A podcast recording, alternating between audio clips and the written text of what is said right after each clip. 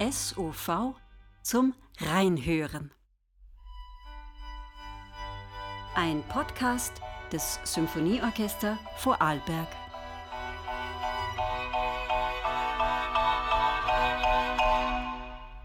Episode 4 Herzlich willkommen zur neuen Folge unseres Podcasts. Schön, dass Sie ins Programm von Konzert 5 reinhören möchten. Der Geiger und Dirigent Kolja Blacher wird das Konzert 5 leiten, welches schon im September 2020 auf unserem Programm stand und dann, Corona-bedingt, mitten in den Proben abgebrochen werden musste. Umso schöner, dass es jetzt stattfinden wird. Kolja Blacher wird Ihnen einiges über dieses kontrastreiche Konzertprogramm erzählen. Sie hören auch wieder, fürsorglich an den Ohren genommen von Dramaturgin Johanna Kohler, in die Werke rein und lernen schließlich den Mann kennen, der eher mit Pinsel, Bleistift, mit Aquarellfarben dirigiert und dessen Werke alle Plakate und Programmhefte des SOV zieren, den Göfner Künstler Harald Gfader. Tragische und philosophisch vergnügliche, aber antike Textvorlagen stützen diesmal das Programm. Und wenn wir uns geografisch orientieren wollen, das Konzert endet im antiken Athen. Wir besuchen London im 18. Jahrhundert, aber wir beginnen im alten Rom.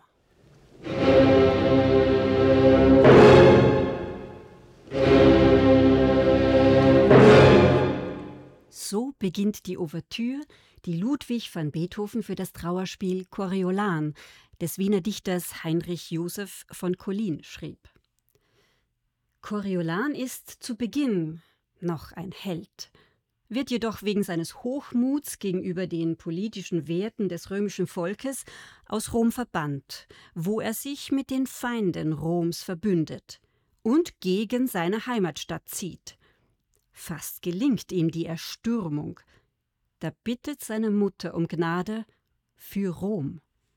In tiefem Zwiespalt erhört er sie schließlich, doch diese seine Unentschlossenheit und der Verrat an seinen Kriegern treiben ihn in den Selbstmord.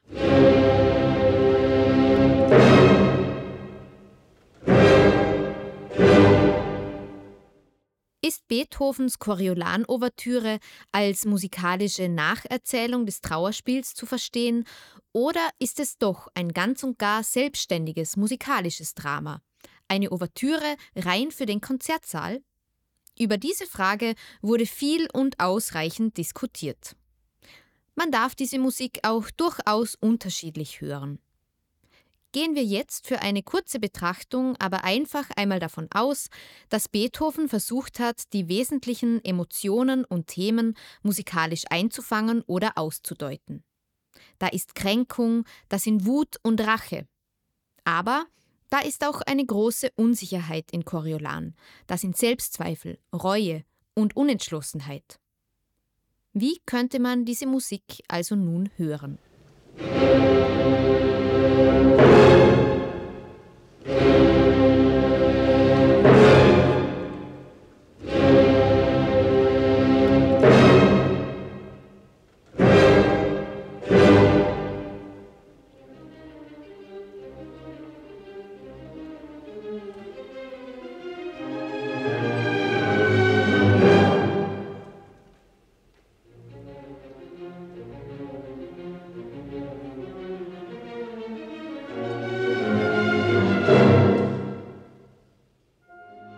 Gleich am Anfang hören wir ein heroisch-dramatisches Motiv in C-Moll, das dreimal ansetzt, aber immer wieder durch wuchtige Orchestertutti abgebrochen wird. Darauf folgt ein rastloses, unruhiges Motiv. Es setzt ebenfalls mehrmals an und bricht wieder ab. Vielleicht hören wir hier Coriolans kriegerischen, aber auch unsteten und unruhigen Charakter in Musik gefasst.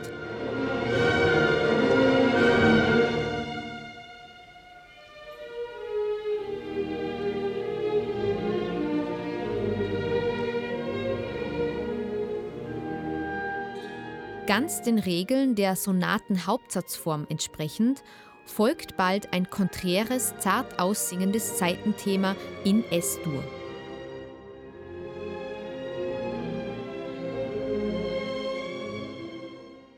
Es könnte für das Flehen Coriolans Mutter um Gnade, aber auch für die vernünftige und einlenkende Charakterseite in Coriolan selbst stehen. Dieser thematische Gegensatz zieht sich durch die gesamte Ouvertüre und löst sich eigentlich nie wirklich auf. Bis zum Schluss, bis in den Tod, ist Coriolan zutiefst gespalten.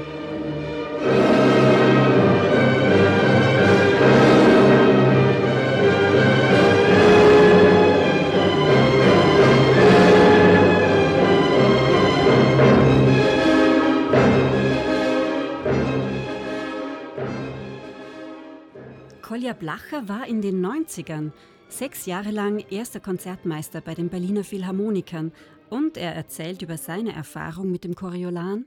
Coriolan war für mich ein Wahnsinnserlebnis noch. Das war mein erstes Jahr. Ich war im Probejahr in der Philharmonie und da kam äh, Carlos Kleiber und hat es dirigiert. Und das war, ähm, das war so ein richtiger Schockmoment, also positiver Schockmoment für mich ich glaube nicht, dass dieses Konzert, ich, es kann sein, dass das aufgenommen wurde, ich weiß es nicht. Und dazu selber einfach noch, ich liebe dieses Stück, wie gesagt, ein bisschen so wegen dieser Kleidererfahrung äh, ist mir dieses Stück sehr nah einfach. Das ist auch der Grund, warum Sie diese alte Aufnahme hören. Carlos Kleiber mit den Berliner Philharmonikern 1994. Konzertmeister war Kolja Blacher.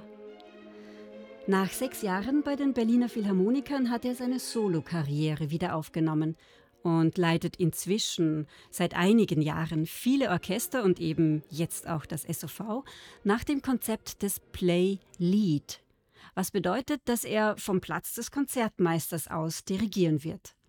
Auf meine Frage, wie das denn genau gehen soll, erklärt Herr Blacher, dass das vor den großen romantischen Orchestern ganz normal war. Es wurde immer vom Klavier oder Cembalo oder eben vom Konzertmeisterpult ausgeleitet. Aber hören Sie Kolja Blacher zu so einer besonderen Proben- und Konzertsituation selbst. Wir proben das so, dass die Teile, wo ich spiele, ähm, die müssen kammermusikalisch funktionieren. Das heißt, jeder im Orchester muss wissen, was er zu tun hat. Dann die sogenannten Orchester Tutis dirigiere ich ganz normal.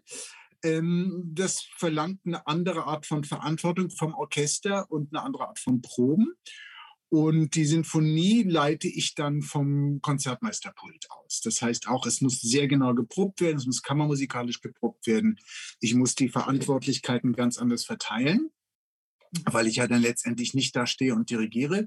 Ein gutes Orchester, egal ob groß oder klein, muss bis zu einem gewissen Teil selber spielen können. Und es passieren auch, abgesehen von dem, was man als Publikum sieht, was der Dirigent macht, passieren ganz viele interaktive Blicke und Dinge und Gesten.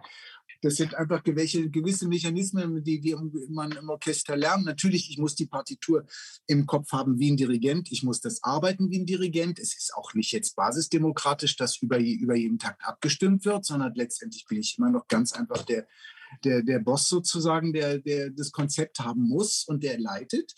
Aber in der Ausführung ist, ähm, hat jeder mehr Verantwortung. Ich kann zumindest schon von den Proben her sagen, wir sind ja dann damals leider nicht zum Konzert gekommen, aber der Kontakt zum Sinfonieorchester äh, war sehr gut und es hat großen Spaß gemacht. Wir waren alle wahnsinnig traurig, als es damals abgebrochen werden musste und, und ich freue mich sehr, dass wir das jetzt äh, zu Ende bringen sozusagen. Aber wir stehen noch nicht am Ende. Wir sind mittendrin. Das große Werk des ersten Teils ist Joseph Haydns dritte Londoner Symphonie mit der Nummer 95. Ein schöner Kontrast zur Eröffnung von Beethoven, wiewohl sie die gleiche Tonart verbindet. Herr Blacher?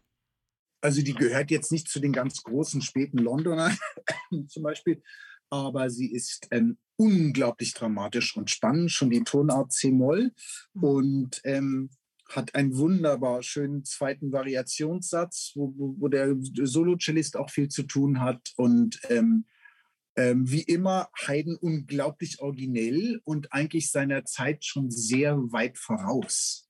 Gleichzeitig aber auch ein hochvirtuoses Moment fürs Orchester. Also das Orchester kann wirklich zeigen, was es kann ja, ganz tolles Stück, auch unterschätzt, selten gespielt.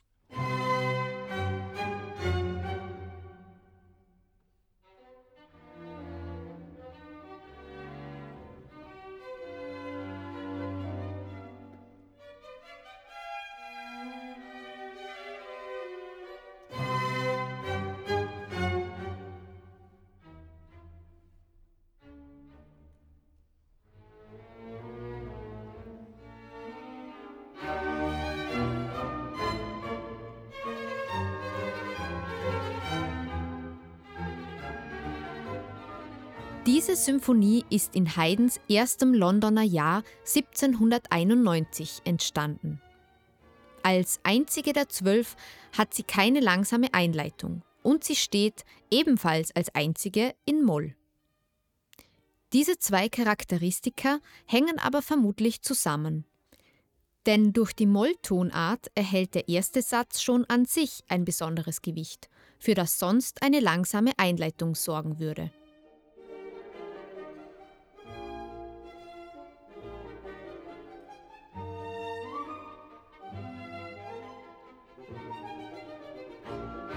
Mit fast 60 Jahren begann für Haydn noch einmal ein ganz neuer und sehr wichtiger Lebensabschnitt. Im florierenden Konzertleben Londons nahm er sein neues Publikum ganz genau unter die Lupe. Ein Publikum, das sich erwartete, kontinuierlich mit neuen Werken überrascht zu werden. So hingen Produktion und Rezeption sehr eng zusammen. Und das machte sich auch bezahlt. Ein Erfolg jagte den anderen und Haydn wurde zum Star der Londoner Musikszene. Diese beflügelnden Umstände und die Möglichkeiten, die sich in London boten, wie zum Beispiel ein großbesetztes Symphonieorchester, das er aus Eisenstadt nicht kannte, wirkten sich sehr positiv auf sein Schaffen aus. Seine Londoner Symphonien wurden wohl auch deshalb zum Höhepunkt und gleichzeitig zum krönenden Abschluss seines riesigen symphonischen Lebenswerks von über 100 Symphonien.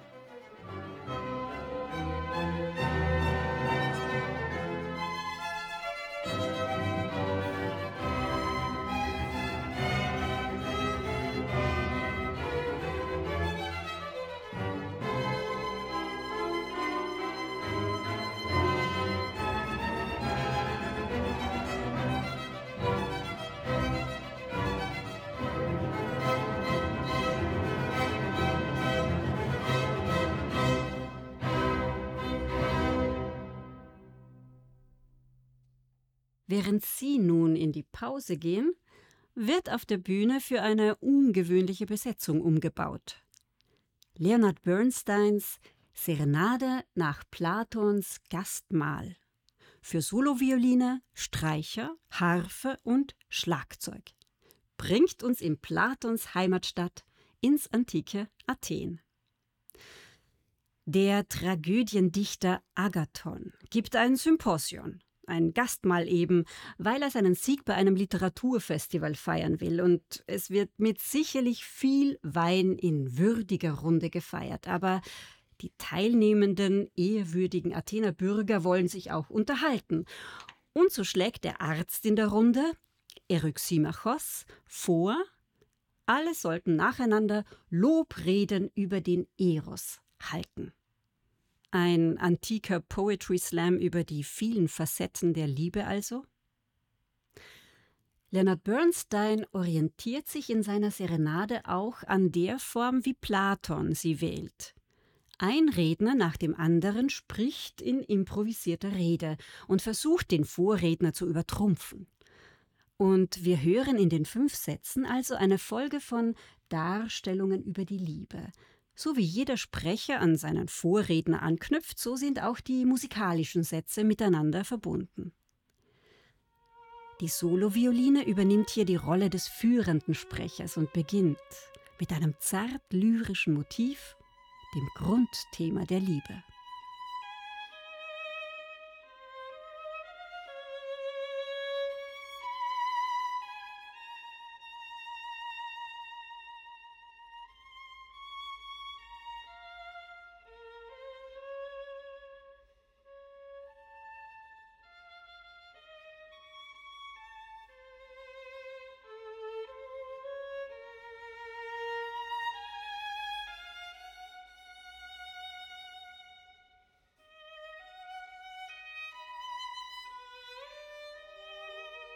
Bernstein hat selbst einen Wegweiser zu dem Werk verfasst.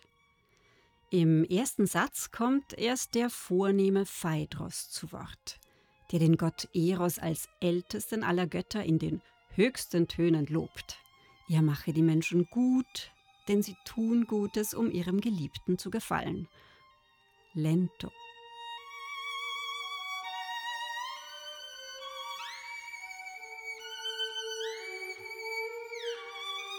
Weiter geht es mit Pausanias, der über eine himmlische und eine niedrige Erotik philosophiert. Allegro Marcato.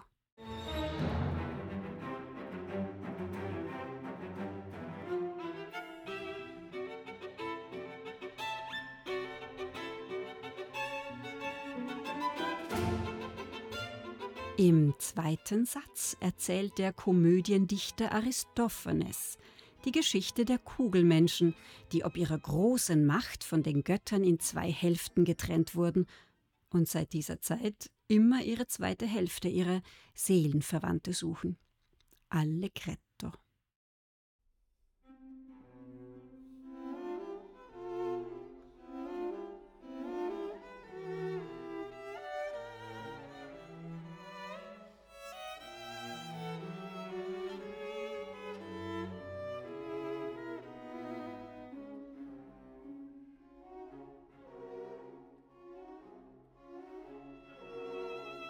Im dritten Satz spricht nun Eryximachos, der Arzt, relativ nüchtern und wissenschaftlich über einen gesunden und einen krankmachenden Eros.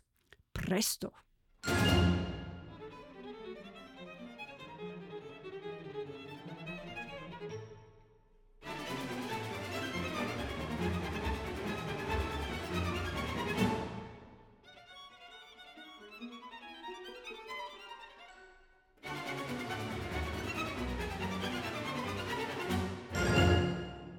Der vierte Satz ist von Bernstein besonders groß und bewegend angelegt.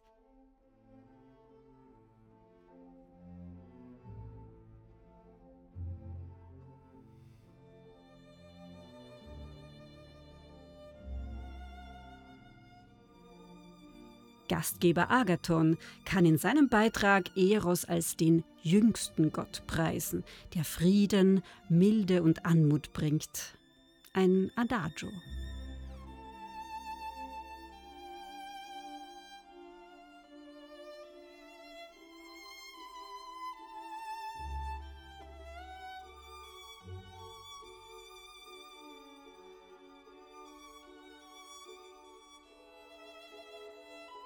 Im fünften und letzten Satz kommt endlich der große Sokrates zu Wort. Er erzählt von einer Begegnung mit der Seherin Diotima, welche den Eros als Dämon beschrieb, da er weder Gott noch Mensch sei, sondern immer auf der Suche nach der Schönheit und Wahrheit. Molto tenuto.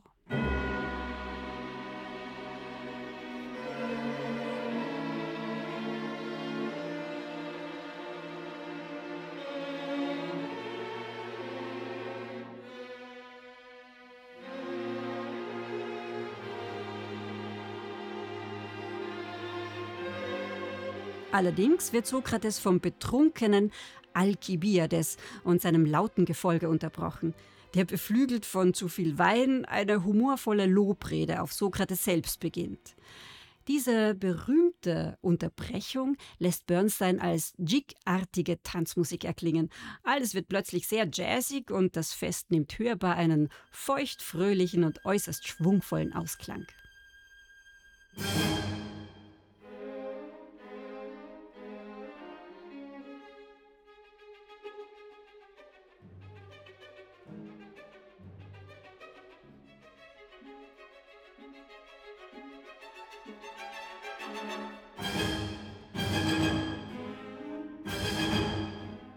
Blacher, was fasziniert Sie in diesem Stück? Ich finde es einmal, wie, wie es durchkomponiert wird, dass die, die, die Motivik, dass das unglaublich streng und an, äh, gehalten ist, wie er das durchs ganze Stück bringt, dass gleichzeitig es ähm, wunderbar jatzig ist und ähm, auch sehr im alten Sinne noch romantisch, trotzdem up-to-date. Also er, er, er kann sich unglaublich gut in seiner Zeit positionieren, nimmt was aus der Vergangenheit, aus der Zukunft, aus der Gegenwart und, äh, und es ist einfach handwerklich unglaublich gut gemacht. Und mhm. wo ich denke, schade, dass er nicht mehr komponiert hat und schade, dass er eigentlich nur für seine Westside Story bekannt ist. Stichwort Programmmusik. Wenn man die Geschichte von Platons Fest, die der Komposition zugrunde liegt, nun gar nicht kennen würde, wäre man als Zuhörer, Zuhörerin nicht etwas verloren? Finde, es ist zu intellektuell gedacht, zu kopfig. Okay. Äh, einfach, einfach intuitiv und sinnlich zuhören. Diese Musik ist schön genug und auch äh, jatzig genug, als dass man sich daran festhalten kann, auch wenn man nichts versteht.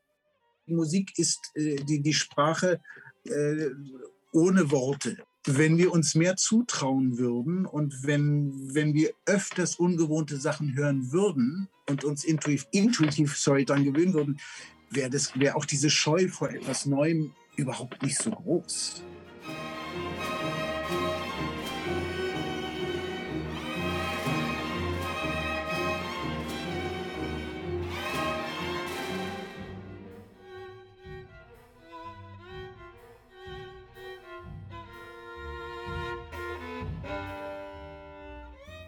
Vielen Dank, Kolja Blacher, für das Gespräch.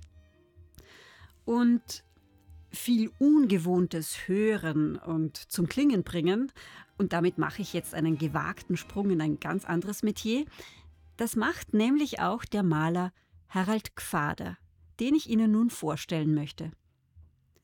In Feldkirch geboren mit einer langen Vorarlberger Geschichte als bildender Künstler hat er großes Interesse an dieser Schnittmenge von Malerei und Musik, von Farbe und Klang, und er beschäftigt sich intensiv mit elektronischen Sounds. Für das SOV jedoch malt er und ist seit vier Jahren bildgebend. Aus seinen Aquarellen werden die Sujets für alle unsere Drucksorten gestaltet. In seinem Atelier in Göfis hat er uns über seine Arbeit erzählt. Herr Quader, Sie haben mir gesagt, nur beim Zeichnen kann ich denken. Was zeichnen oder malen Sie? Das, was mich bewegt, der Leben lang, ist im Grunde genommen das Befindliche. Das hat mit mir zu tun, auch Tagesverfassung, und das hat mit dem zu tun, was ich oder die Arbeiten imstande sind, im Betrachter auszulösen da muss ich mich irgendwo treffen. Also ich mache jetzt nicht ein Bild für den Betrachter, sondern was ist das Bild imstande, im, im, im Betrachter, im einzelnen Individuum auszulösen. Das ist ganz, ganz wichtig. Aus Ihren Bildern gestaltet unser fabelhaftes Grafikbüro Kapitel 4 die Sujets für unsere Drucksorten. Plakate, Broschüren, Programmhefte, die Gfaderbilder führen optisch durch die gesamte Saison. Für jedes unserer sechs Abonnementkonzerte wird ein Bild ausgesucht. Eines für die gesamte Saison, eines für die Oper im Landestheater. Die Originale können käuflich erworben werden. Sehen Sie in unseren Shop. Herr Gfader, wie lang braucht so ein Bild? Die brauchen insofern lang, weil sie immer mit Aquarell geschaffen sind und aber auch schichtig sind. Aquarell schichtet man im Grunde genommen nicht. Ich tue schichten. Also muss es trocknen. Also ich lasse es, die Farbe dann stehen oder isoliere sie ab und arbeite dann weiter, oder? Und kann manchmal gewisse Farben, das ist so eine Technik, die ich habe, wieder hervorholen, beziehungsweise ein Grün ist für mich nicht ein Grün, sondern viele grüner, damit es grün ausschaut, oder? Oder viele blauer, damit es blau ausschaut. Also ich tue das immer in Schichten aufeinanderlegen. Mhm. Dusche tue ich momentan viel, das taugt mir. Du musst nämlich immer absetzen und eintauchen. Ja. Und ja. also du, du, du, arbeitest eigentlich viel langsamer und gemächlicher und du kannst ihn auch herausholen ja. und dann plötzlich kommt die sogenannte Ungenauigkeit. Und ich mag es vor, allem, vor allem auch immer bunt, weil was ja auffällt, ist, das sind immer lauter dunkel gekleidete ja. Musiker, ja, oder? Ja. Auf einem neutralen Raum und da ich die Möglichkeit, das einmal so aufzufrischen, oder? Das Primärum ist immer, es geht ums Symphonieorchester. Da geht es jetzt nicht um meine Bilder, da bin ich nur ein, Teil, ein kleiner Teil dessen, oder? Der Rolle spielen darf und das nehme ich auch wahr. Ja, das ist, es ist immer eine tolle Atmosphäre, die Leute kommen gern. Das siehst du den Leuten auch, dass sie unheimlich gern gehen. Das war auch letztes Mal eine richtige, so eine richtige Form von Befreiung, dass einfach die Leute wieder zusammenhocken konnten, oder? Ja. Was mir da gefällt, ist das, dass wir miteinander, dass das wirklich so eine kooperative Situation ist, wo eigentlich alle mit drin sind und ihre Rolle haben, oder? Also frei nach Benjamin, oder? Das Kunstwerk im Zeitalter seiner Reproduzierbarkeit ist einfach so, dass das einfach auch ein bestimmtes äh, Spiel mitgibt, oder? Mhm. Und die Idee, schwarzes Buch, oder? Der Verlag. Und dann wird es eh bunt, oder? Und, und du kannst dir auch, du kannst dir auch ein bisschen in das Sujet hineinspielen, oder? Ich meine, äh, die Grafiker, die, die siehst du, dass sie sich austoben. Sie finden ja unheimlich viele Geschichten aus. Also da denkt man, hey, habe ich das gemacht? habe ich das gemacht? Einige sehr anregende Bilder für die kommende Saison 2022-2023 sind schon fertig. Einige noch in Arbeit. Es bleibt spannend, wie diese neue Saison aussehen wird. Aber so viel kann ich schon verraten, das Geheimnis wird im Mai gelüftet werden. Bis dahin wünsche ich Ihnen und den Zuhörerinnen und Zuhörern alles Gute und jetzt bald vor allem ein wunderbares Konzert 5.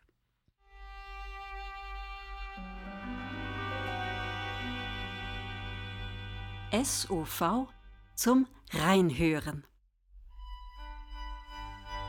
Ein Podcast des Symphonieorchester Vorarlberg.